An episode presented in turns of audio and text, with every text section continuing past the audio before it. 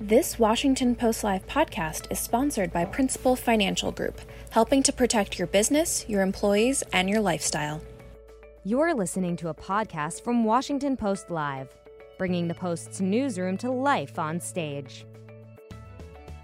Small businesses are the lifeblood of the United States economy, and their survival after COVID 19 is critically important. In this episode, join Washington Post Live for a series of conversations about how small businesses are responding to the new business landscape and offering creative incentives to retain talent.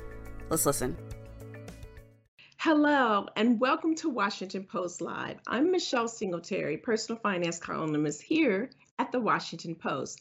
Thank you for joining us today for our two part series looking at how the pandemic has impacted small businesses. To help us better understand how small businesses have been faced with so many things during the pandemic, I am delighted to introduce my first guest. Etsy CEO Josh Silverman. Josh, thank you for joining us today. Thanks for having me. It's great to be here. Oh, so I don't have to tell you this. You know this very well. But, you know, small businesses are key to the US economy. And we know that a quarter of all small businesses had to scale back, and about 10% had to shut down. Can you talk about what you saw um, as CEO of Etsy as the pandemic, you know, rolled through the economy?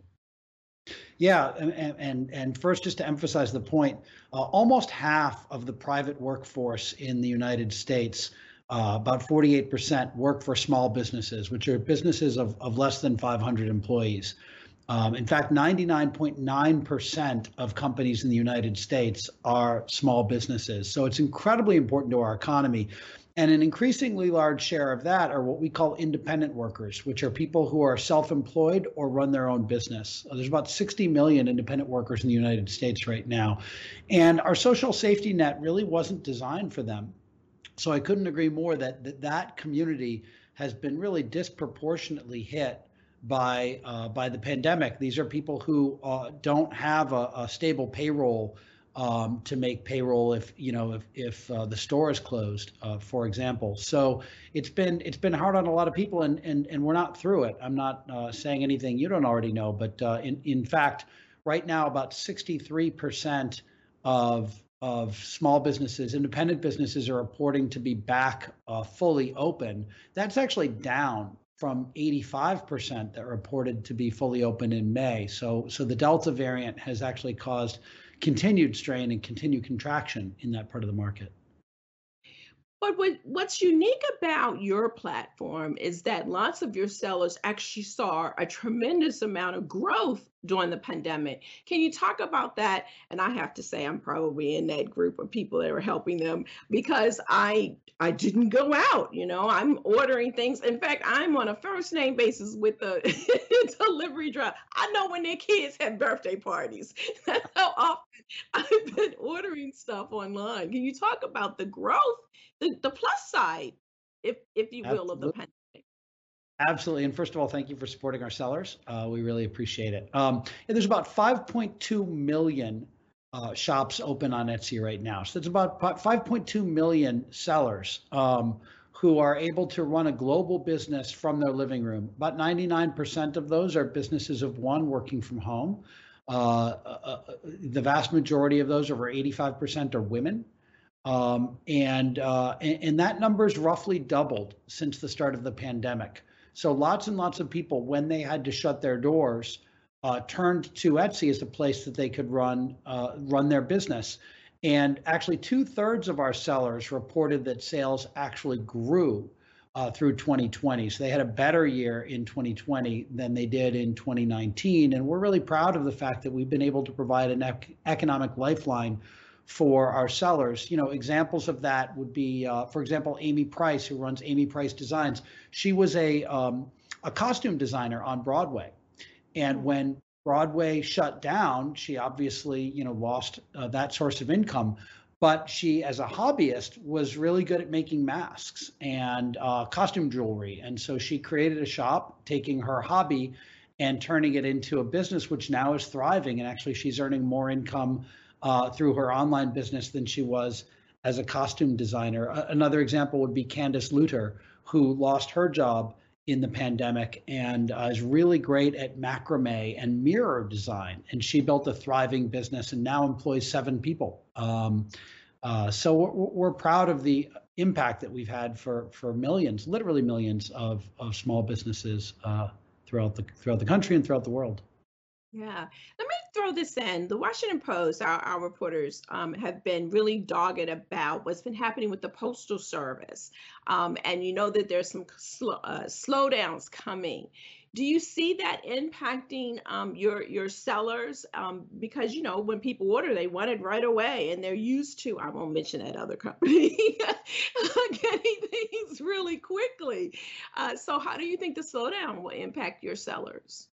Yeah, let me talk about the Postal Service first, and then I'm happy to talk about other options in e-commerce too. Um, starting with the Postal Service, it is critical infrastructure, and the U.S. Postal Service has a mission that is different than the private for-profit postal services. You know, the U.S. Postal Service has a mandate to serve every every address in America, um, and so that has a cost structure to it that's just different than if you get to pick and choose your routes. Um, and so lots and lots of people around this uh, around the country rely on the U.S. Postal Service, and we think having affordable rates is really important, even in rural areas uh, and and in in harder to reach areas. And so we've been very vocal uh, in advocating with the with with the government and with the legislature that we need to be supporting the U.S. Postal Service. It's it's critical infrastructure.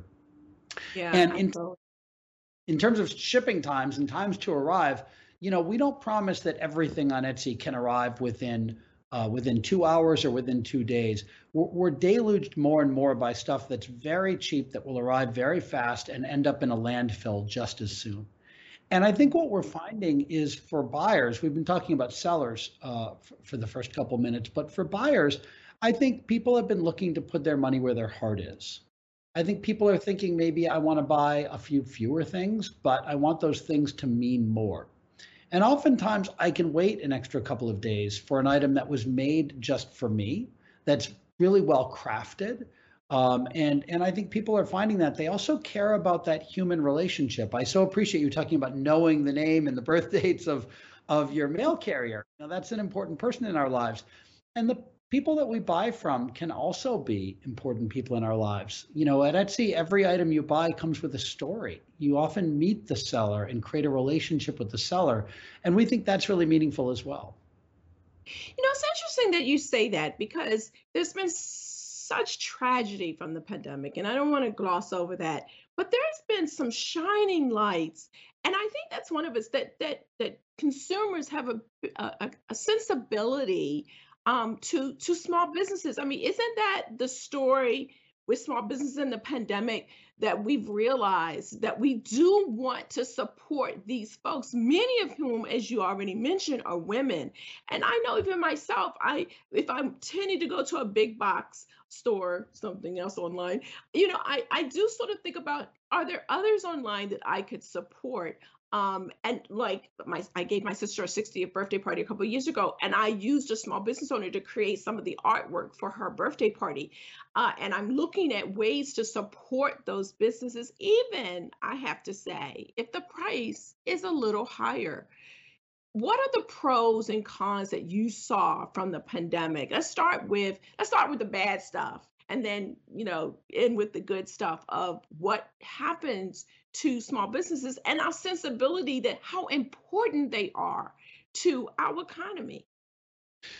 Yeah, well, I mean, if we're talking about what happened to small businesses, obviously um, a, a, lot of challenges happened to small and large businesses through the pandemic. So many small businesses had a retail storefront, had a supply chain that they were reliant upon that was disrupted. Shipping times were disrupted. You know, a lot of things were disrupted that caused a lot of people to turn to shop online, often for the first time. And you know, sellers on Etsy uh, were able to sell uh, throughout the worst of the pandemic in a really uninterrupted way. Again, you know, over 90% of sellers on Etsy are businesses of one selling from their home. So uh, they, they were not disrupted. And, and as a result of that, Etsy during the pandemic became one of the few places you could go where you knew it was going to be in stock, if you will. Um, and so people turned to Etsy, I think, often during the pandemic because they had to, because there was there were many fewer choices. And and to give people some sense of scale, uh, you know, Etsy sales will have roughly tripled if you compare sales uh, this quarter to uh, what they were in the same quarter of 2019. So call it, you know, uh, three billion dollars of sales uh, is what we guided to in this quarter versus one billion dollars a quarter ago. Pretty pretty dramatic increase. And yet, uh, so they might have turned to Etsy because they had to, but I think what they found was that you can get great prices on things that are made just from you from a real person that you get to know. You can say, I love it, but can you do it in this color? Can you do it short sleeve instead of long sleeve? And by the way, let's trade pictures of our kids or our dogs or you know so many purchases that I and our customers make on on Etsy result in actually a real meaningful connection and, and even a friendship. And uh, so we see it in the data again and again that people say they actually want to support small businesses. They they care about where their money is going they're usually not willing to you know pay a lot more or give up on quality they want the same quality and they want the same prices but if they can do that and feel like they're supporting a, a, a small business and, and building relationship then it's great and and and actually our sellers don't have to pay for rent on main street our sellers don't have to invest in a lot of supply that sits on a warehouse shelf for maybe months. Uh, our where our sellers don't have to pay to ship their items to a warehouse and then ship on again to the end customer. So, uh, you know, while economies of scale can have some advantages, direct from the maker to the buyer also has economic advantages. No, I totally agree. I've been in communication with someone at Etsy about, I like, as you can see the computer in my background. I mean, not the computer, the typewriter. Uh, and so I'm trying to find some old typewriters and I was communicating with one of your sellers about trying to find me something, not, not, you know, just to decoration. so, can we switch gears a little bit and talk about caregiving? Um, you're a big advocate for this, and I understand that you met with uh, Vice President Kamala Harris um, recently uh, uh, talking about this issue. What is Etsy doing? Really, to help, um, and and what do you think about this? Are we getting to the point where we have um, a situation where, especially with so many of your sellers are women, you know, a caregiving crisis? That's exactly our sellers. In fact, you know, 26% of our sellers are saying that they're really struggling to find time to run their business, and caregiving is the number one challenge, particularly when schools have been opened and closed. But even before schools were were opening and closing, caregiving is a major challenge for people all across the United States, and and and the burden falls especially on women.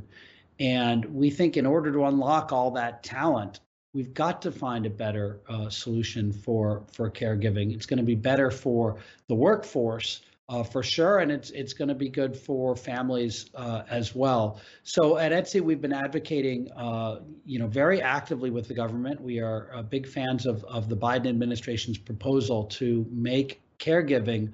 Uh, something that's widely available to people all across the United States. And we see firsthand at Etsy, at Etsy, we, we lead the market in terms of caregiving. So we offer 26 weeks of parental leave to uh, any new parent at Etsy, regardless of gender. Um, so uh, women or men, and you know, we think, by the way, that being gender neutral in this policy is very important because we think it's important for male partners to play an active role in child rearing as well, and that's what allows uh, uh, female partners to be able to come to work and and be active in in in the workforce as well. Uh, everybody's got to pull their weight, and everyone you know wants to and, and should be an active part of of childcare. So we're excited about the Biden administration's proposals. We lead from the front with our own policies at Etsy, and and it's been great. We see that it it leads to a really active and engaged workforce at Etsy. It leads to better retention at Etsy. Um, we see a lot of productivity coming from it, and we're we're big supporters of of this becoming more broadly available across the country. Since your e-commerce platform, so I imagine that many of your workers can work from home. Um, uh, have you instituted any policies to help with that, particularly in, in areas where, for example, the Delta variant is still raging and maybe people have held their kids back from school or their kids have to come home? What have you done um, to to address that issue for those who are still struggling, you know, with their kids at home? It is still a struggle for so many people, and including the employees at Etsy, who who take their role at Etsy very seriously. We have five million sellers who wake up every day counting on us to do a great job, and we take that responsibility very seriously. And we are also uh, often parents and and uh, caring for children or caring for parents or caring for others in our family and in our community. Um, so at Etsy, we've we've really um, worked hard to provide our employees as much flexibility as possible, while also prioritizing their safety. So we have not required anyone to come into our offices. Our employees have been largely working from home uh, for you know the better part of a year and a half now it's been going very well, I have to say, um, by providing them flexibility and trusting them uh, to make the right choices. Um, they've been doing a great job, and um, so we're, going to keep doing that. And uh, you know, what we've asked our employees is is, is uh, as it becomes safe to re-enter the office. Uh, we're looking for people to be in the office roughly two or three days a week. We think that's probably what will happen, you know, post-pandemic. Uh, we don't expect that most people will be in the office five days a week, and and frankly, we don't think we need that. We we've been operating quite well uh, with with much more flexible policies. Now you you seem to be like you know the kind of guy that's gonna make sure these things happen. How do you communicate that to your managers? Because I'm gonna tell you, you know, there's still some holdouts who sort of think people have got to be in the office, you know, all day long. Um, how do you set that example for your managers that you you mean business about this flexibility? Because that's what we're talking about, right? Being very flexible to the needs yeah. of your employees. Well, we've had a bold experiment because we shut down all of our offices globally uh, in the first couple of days of March of 2020. So it just wasn't an option to be in the office for quite some time. We've only recently begun to reopen our offices and, and even now in limited capacity. And so folks have had a chance to really see and learn for themselves that this can work um, and, and it is working. And then, you know, for our managers, um, developing followership. A, a, leader without followers is just a person taking a walk. so a manager to enforce things on their team that their team is not ready to accept is going to pretty quickly find themselves, uh, you know, a person taking a walk. And we're not interested in that at Etsy. We're, we're interested in leaders who generate real followership. That's great. That's great. Uh, I'm going to uh, wrap up with two more questions, but my, before I, uh, one of the questions is about e-commerce. You know, we've been shifting more and more to, you know, like a cashless society. What do you think about that, and will that help your business model? Obviously. Well, a lot of people have begun to adopt and embrace digital payment methods in a way that they they didn't before. Even things like contactless, like Apple Pay, is I, I think uh, seen a huge shift as people got nervous to be pulling out their credit cards. But more importantly for us, you know, many many people in in the U.S. and around the world still never shopped online as of March of 2020. They shopped exclusively offline, and for a lot of digital natives, that's hard to imagine, but a large segment of the US population actually never shopped online before the pandemic. And so what we've seen is a, a mass migration to e commerce. In fact, Etsy was acquiring a million customers a week during many weeks of the pandemic and a dramatic increase in the number of people coming and shopping online, often for the first time. And what they found was it's a really satisfying experience. You can find great selection at great prices and it's it's really convenient. And so what we're finding now as much of the world is reopened is a lot of that behavior has stuck. Uh, and in fact, uh, purchases per active buyer on Etsy were up 22% in the last quarter versus that same time year over year. Uh, even though a year ago there were very few places to shop online, and now there's a ton of places to shop online. So we're seeing people who've tried to come online are really liking it.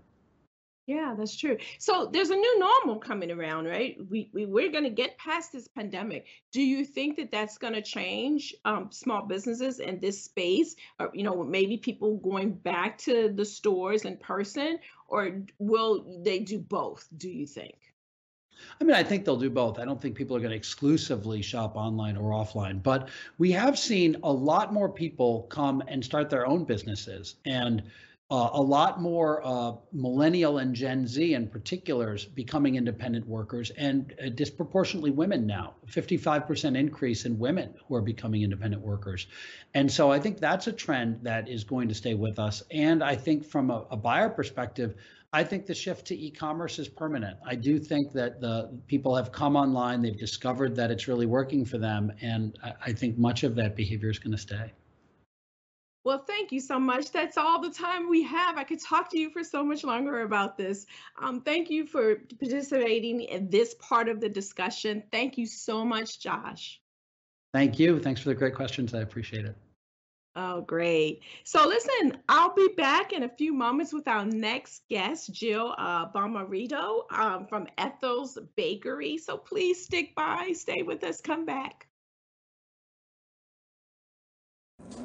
This is wealth. This is worth. That takes wealth. But this is worth. And that? That's actually worth more than you think. Don't open that. Wealth is important, and we can help you build it.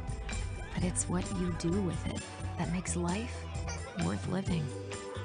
Principal, for all it's worth. Hello, I'm Elise Labott of American University, and today we're talking about the importance of benefits for small businesses in retaining employees. The impacts of the COVID 19 pandemic have created talent shortages in the labor market. Some have called this the great period of resignation, as many employees are seeking out new opportunities, changing career paths, or starting their own businesses altogether. To discuss how small business can better retain and recruit top talent during this transitionary time and create a more inclusive workforce, I'm joined by Amy Friedrich of Principal Financial Group. Amy is the president of Principal's U.S. Insurance Solutions team, serving more than 150,000 small to medium businesses. Amy, thanks so much for joining us. Thanks for making time for this important topic. Really appreciate it. So let's start by talking about how the pandemic has inspired what be more permanent changes to small businesses, how are companies and their employees thinking differently?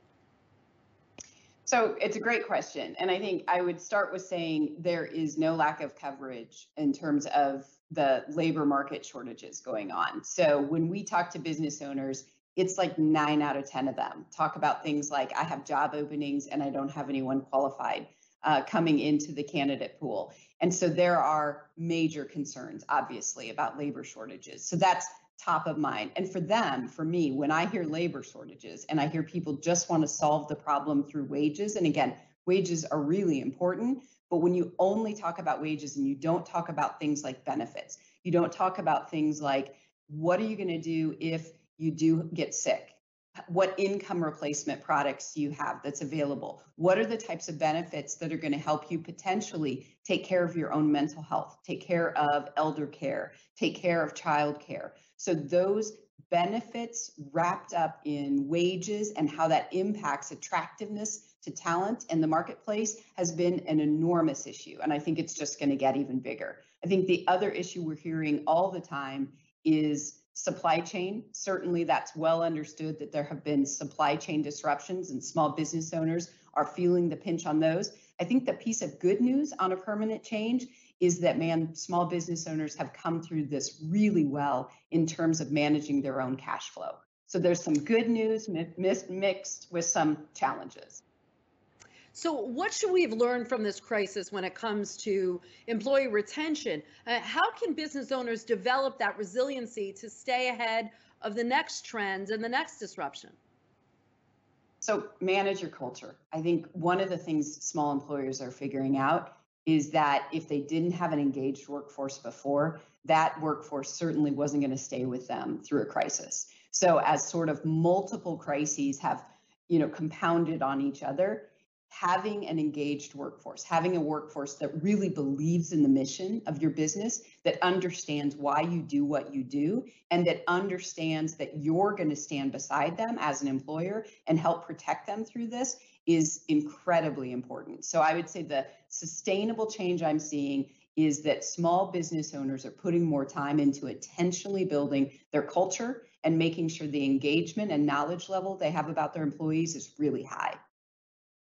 So that brings me to my next question. Uh, what in the last year has been highlighted about the needs of certain sectors of employees, such as women in the workforce, and how have those needs changed over the course of the pandemic? So uh, there's lots of coverage about women in the workforce, but I can tell you from personal experience, and, and you know this too, this has been this has been a brutal time. Um, I'm still caring for teenage girls. Um, I'm still uh, trying to do the things to balance all the flexibility that I need from from work and to manage any issues that I have going on at home. What we're seeing is that for women in particular, one in four of them have said, I thought about quitting my job or leaving my job. Now, men have also talked about that as well, but I think employers have a role they have to play to make sure they're making resources available. In particular, women who are in a caregiving situation for children that are 10 and under are exponentially more likely to be saying, I don't see how I can put all these pieces back together. I can't manage my health as well as, well as the health of my kids. So making sure that you're looking as a small employer into what flexibility you can offer through your technology, what you can offer through your benefits, what you can offer through the type of understanding of what situations are facing women in the workforce. Okay, so let's say I'm a small business owner worried about how to be a better leader in this new post pandemic hybrid culture. What is the one thing I can do for the long term health of my employees and my business? learn from other business owners and take care of your employees that's going to be my main message is the culture that you build and how you build it is incredibly important so being intentional about learning best practices from other businesses learning best practices from those providers that are helping you meet needs and making sure that you're understanding how you're translating that back into day-to-day conversations about flexibility day to day conversations about safety, day to day conversations about what technology you use to enable that flexibility is going to be the key to get through this. Business owners that manage flexibility and culture with intentionality more, they're winning more often than others who aren't. Well, it's so important understanding the unique benefit needs of specific diverse workforce can not only retain talent but create a more inclusive environment for employees. And clearly, the pandemic was an inflection point in understanding the need for that. So, Amy Friedrich, president of U.S. Solutions uh, at U.S. Insurance Solutions at Principal Financial Group, thank you so much for joining us. Thanks for taking time. Really appreciated discussing this. Back to the Washington Post now.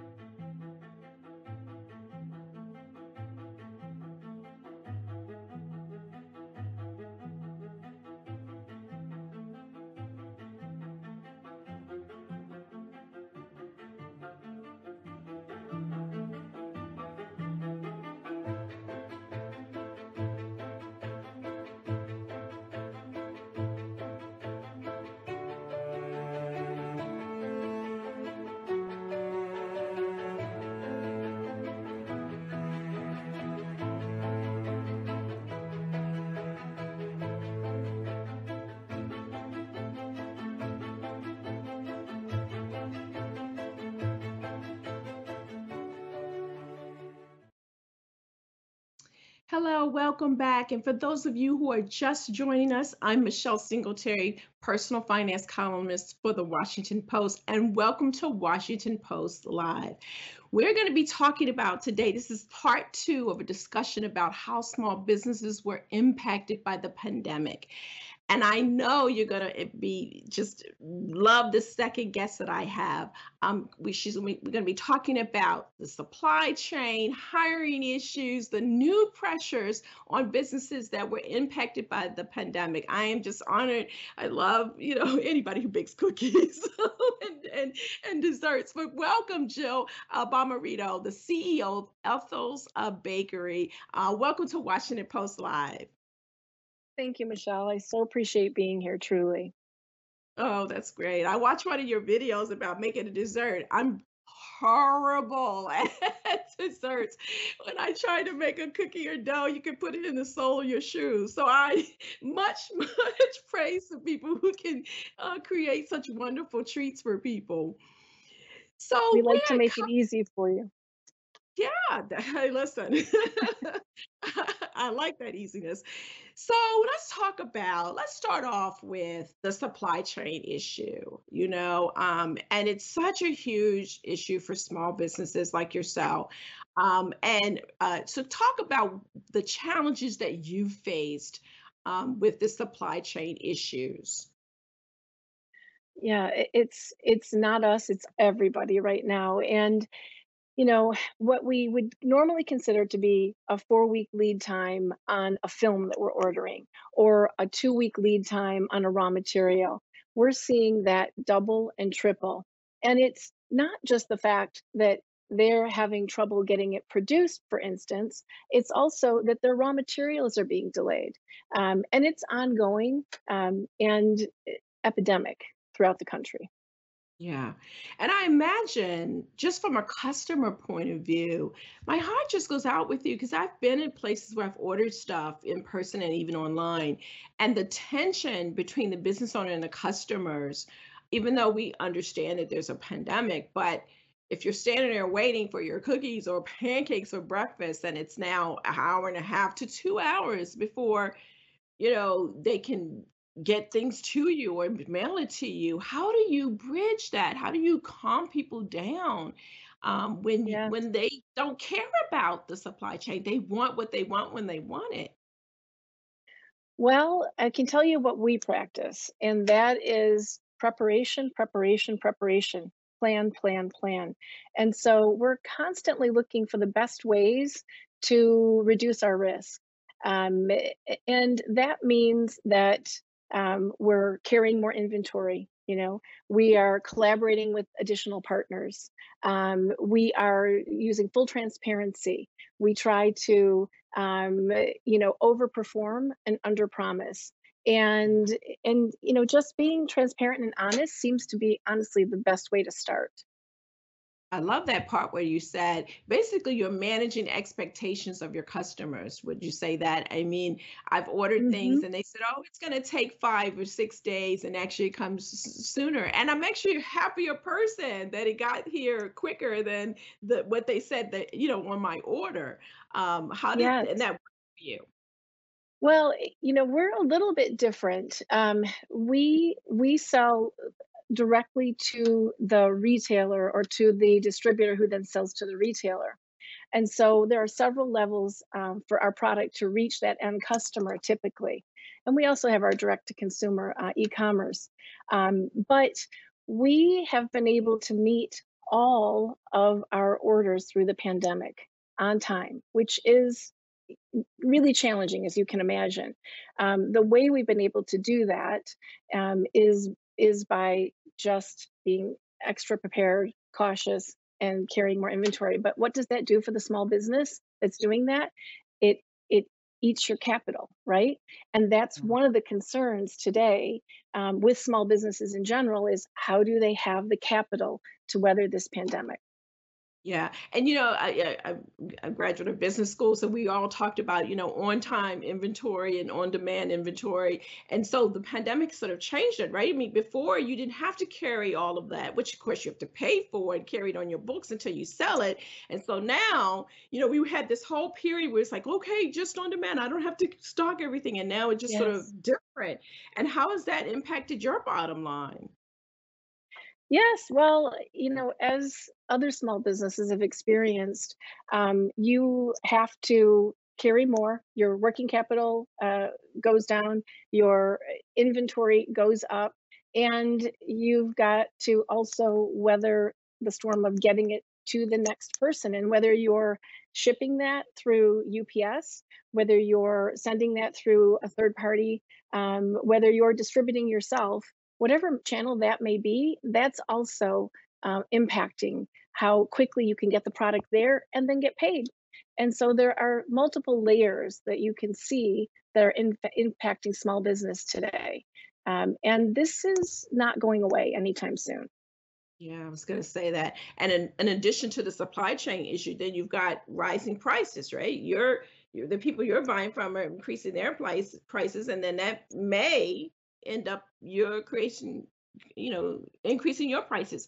And although what you sell is so important to those who love sweets, it I imagine that's very difficult because there's a point where you can only raise prices but so much, right? I mean, cookies are great, but they're not like buying gas. You need your gas to get to work. You can kind of do without a cookie now and then. you know, we're Just now and then. definitely a treat. Um, we've worked really hard to find ways not to raise our prices. We haven't done it yet. Um, and it's being creative. And every, I can say almost every supplier to us has increased their price. We're leveraging our purchasing and purchasing in larger quantities because we've actually been growing through the pandemic. People are wanting a lot of dessert bars. Um, so we're leveraging that purchasing power, as many are today, uh, to be able to offset some of those increases. But small businesses in general are seeing those increases flow through from their raw material inputs uh, to their storage, transportation, and their hiring. So wage increases um, and other add-ons that you that you add to your employee benefits and so forth. All of that has been increasing, and ultimately, you're right. It will lead to a price increase in the marketplace. Um, and those are just some of the challenges that that small businesses are facing today. Yeah, I want to get back to the wages, but just before that, a, a news uh, poll just came out that showed about half of small businesses are going to be requiring new hires to be vaccinated. What have you been doing at Ethel's Bakery to address the pandemic and the whole issue of your employees being vaccinated? No, that's an excellent question and a very sensitive subject for many. Um, safety's number one. So team safety and being able to take care of each other is is number one. And so we have um, incentivized vaccines. Um, 90% of our team is vaccinated. You have to have proof. Um, you wear masks. If not, many of our team members wear them anyway. It's been a very positive environment because we, at the core, are about caring for each other. But we still have strict protocols um, about anyone that's visiting our facility. We haven't, we've limited that, so it's very few and we've allowed working from home for those that aren't necessarily don't need to be here as part of our manufacturing production baking crew. Um, we've reorganized workstations and workflow and eating lunches and lunchroom protocols. So there are so many um, important ways that you can address this and create a positive safe environment and that's the first step Yeah. So at Ethel's, are you going to be requiring uh, employees to be vaccinated, or do you require them to be vaccinated? At this time, we do not. Um, we do not. We highly encourage it, and we promote safety. Um, and that's the the position that we've taken so far. And it's an evolving environment out there, but so far it's worked very, very well for for our team and for the company. Okay, great. So let's jump back on the hiring issue because you mentioned that in, in the increased cost of your bit uh, cost to do business. So talk about both hiring, recruitment, and retention. I mean, this really Yes. is a job applicants market, right? Um, so wha- how are you? How have you dealt with getting people, you know, being competitive with Yes. wage? I mean, I understand that you've actually added some benefits, you know, long-term and short-term disability, um, some college um, uh, uh, benefit, but I imagine it's hard to compete with the larger companies. It definitely is, and we're very, very cognizant of what hap- what's happening in the marketplace for wages, benefits. We're here in the metropolitan Detroit area, which is manufacturing heart of the country, and so we're competing with very, very large manufacturers. Um, we've always, you know, held that we are one of the top in our industry, in the baking industry, and we raised our minimum um, minimum wage here at Ethel's to fifteen dollars an hour this year, with a set escalation to sixteen dollars within a year. Um, we've added full benefits, um, vision, dental, health, um, short term, long term disability for all full time team members, and their family members. Um, we've added bonus plan. we have paid holidays and vacations, and uh, and and we're you know very um, happy with how that has affected our team. But it's it's still a challenge. It's still a challenge. How do you keep from people uh, stealing your good folks? I mean, it sounds like you're a great place to work, but you know, if another offer comes in, how do you compete? So culture is is so important. Culture is at the heart, and we've worked hard to. Uh, we're a family. You spend more waking hours with us than you get to with your own family, and you have to like being here. You have to enjoy what we do, um, and that's a key. You know, we we having company events, um, spending time together at work and outside of work. Um, you know, having mentorship programs. We've instituted leadership training. Um, we we're always looking for ways to make it a better, more um, uh, you know aspirational place that you want to spend time at. And I think that's important, regardless of what we're operating in. And in the current situation is challenging for all, but um, that's where it has to be. It's got to be your culture, and people will you know tend to to stay for that. You know, I love what you just said. And, you know, oftentimes when we talk about small business or large business, we talk about the numbers. But there's a study that showed that if you don't have a great workplace, I did a column about, I don't know if you watched Ted Lasso on Apple TV Plus. Have you have you seen it? Yes. Oh, it's just I love him. You know, you want to have a boss. Like. I actually do have a boss like Ted Lasso. But but I wrote a column about how in this competitive job market, it's not just about the money. It is about the culture and how you treat people. And as one poll found that it would take about 20% pay raise to yank someone from a company where they are well treated and well respected and valued, and next to nothing in a pay raise if it's an awful place to work.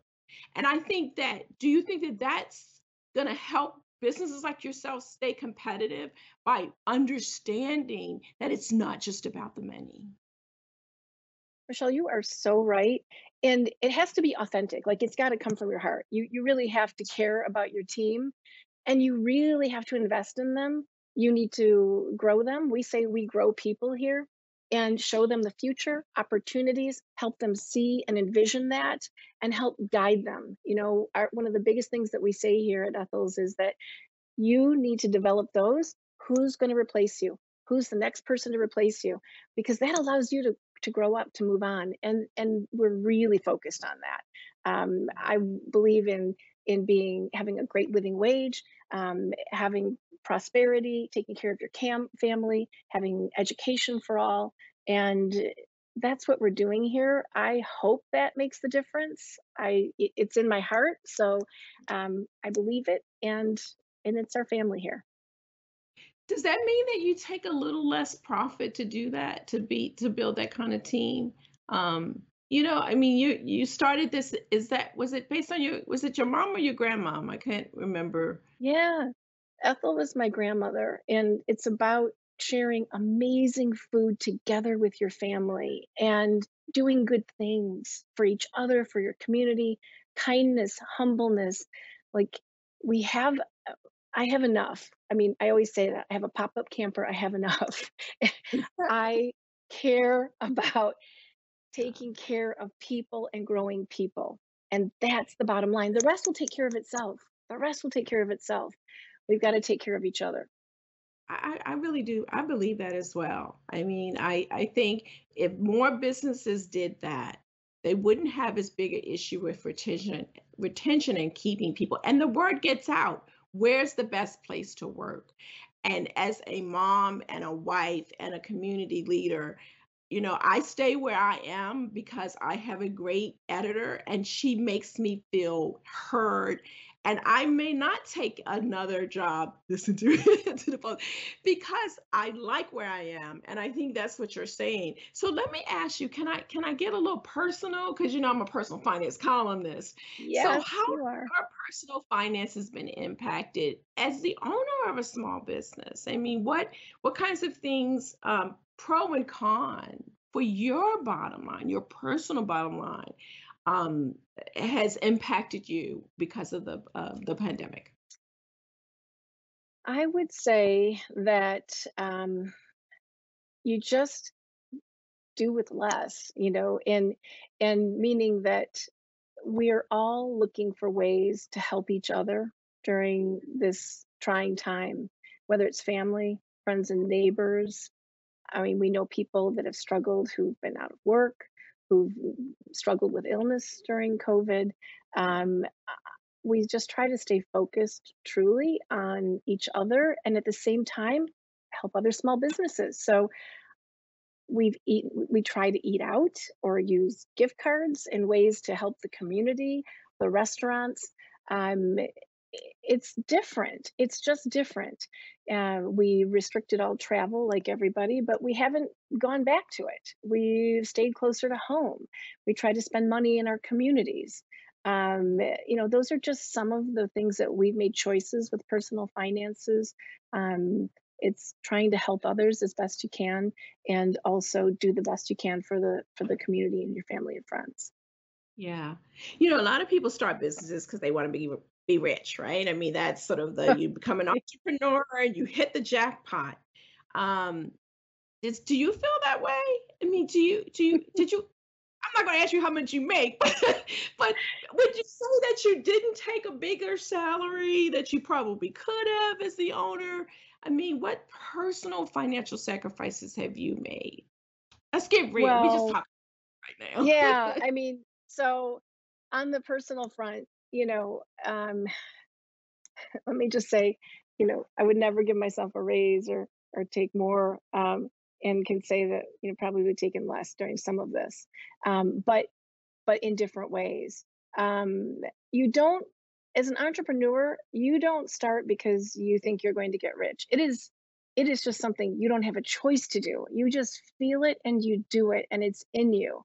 And um, you know if money was ever personal finances were ever at the front you don't stay in this very long because you really you tend to um, put yourself last and and that's okay um, because without the great people around you you don't get to be here. Um, so i i think that you know personally i haven't had to sell a home or give up anything like that um, but i'm certainly not looking to gain more. The company's growing um, but my personal finances are, aren't changing let me put it that way yeah all right. Well, I'm going to tell you, you take a little raise next year when this is all over. it's a long way.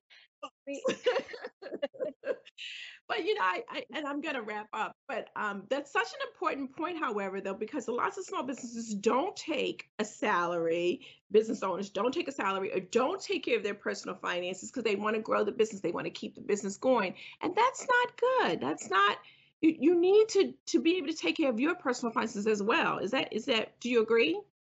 Oh, Michelle, I preach that all day long because I, I did the same thing. You know, for the first three years, I didn't take any kind of salary, anything at all, and uh, and so I work really hard with business owners and small business owners, um, especially women, um, to try to help them understand their value and that uh, you know they deserve to make a living and they can have a profitable profitable business. You just got to trust your numbers and uh, and and know your numbers in order to make that happen. But yes, I've seen that over and over that there's definite sacrifices that go um, with getting that business up and running, and we'll be the first ones to take that cut when it's necessary. That's just how it is. Yeah. Well, that's all the time we have. I can talk to you forever. um, so much for joining us on the discussion about how small businesses have been impacted by the pandemic. I've been talking to uh, Jill uh, about her business, Ethel's Bakery. So go buy, go buy some cookies and help her people. um, Michelle, so thank, thank you. So you. thank welcome. you so much. So, listen, that's all we have for right now. It's been a great conversation. Thank you so much for joining us. I appreciate the time that you spend to watch these Washington Post live discussions. They're so important. So, I hope that you go to WashingtonPostLive.com and look at all the discussions that we have. Um, and just and register and find out more information. Uh, we at the Washington Post and Washington Post Live, we just want to bring you the top issues with great people like Jill and Josh to dig into the issues. So again, thank you for joining us, and I hope that you come back for more discussions at Washington Post Live.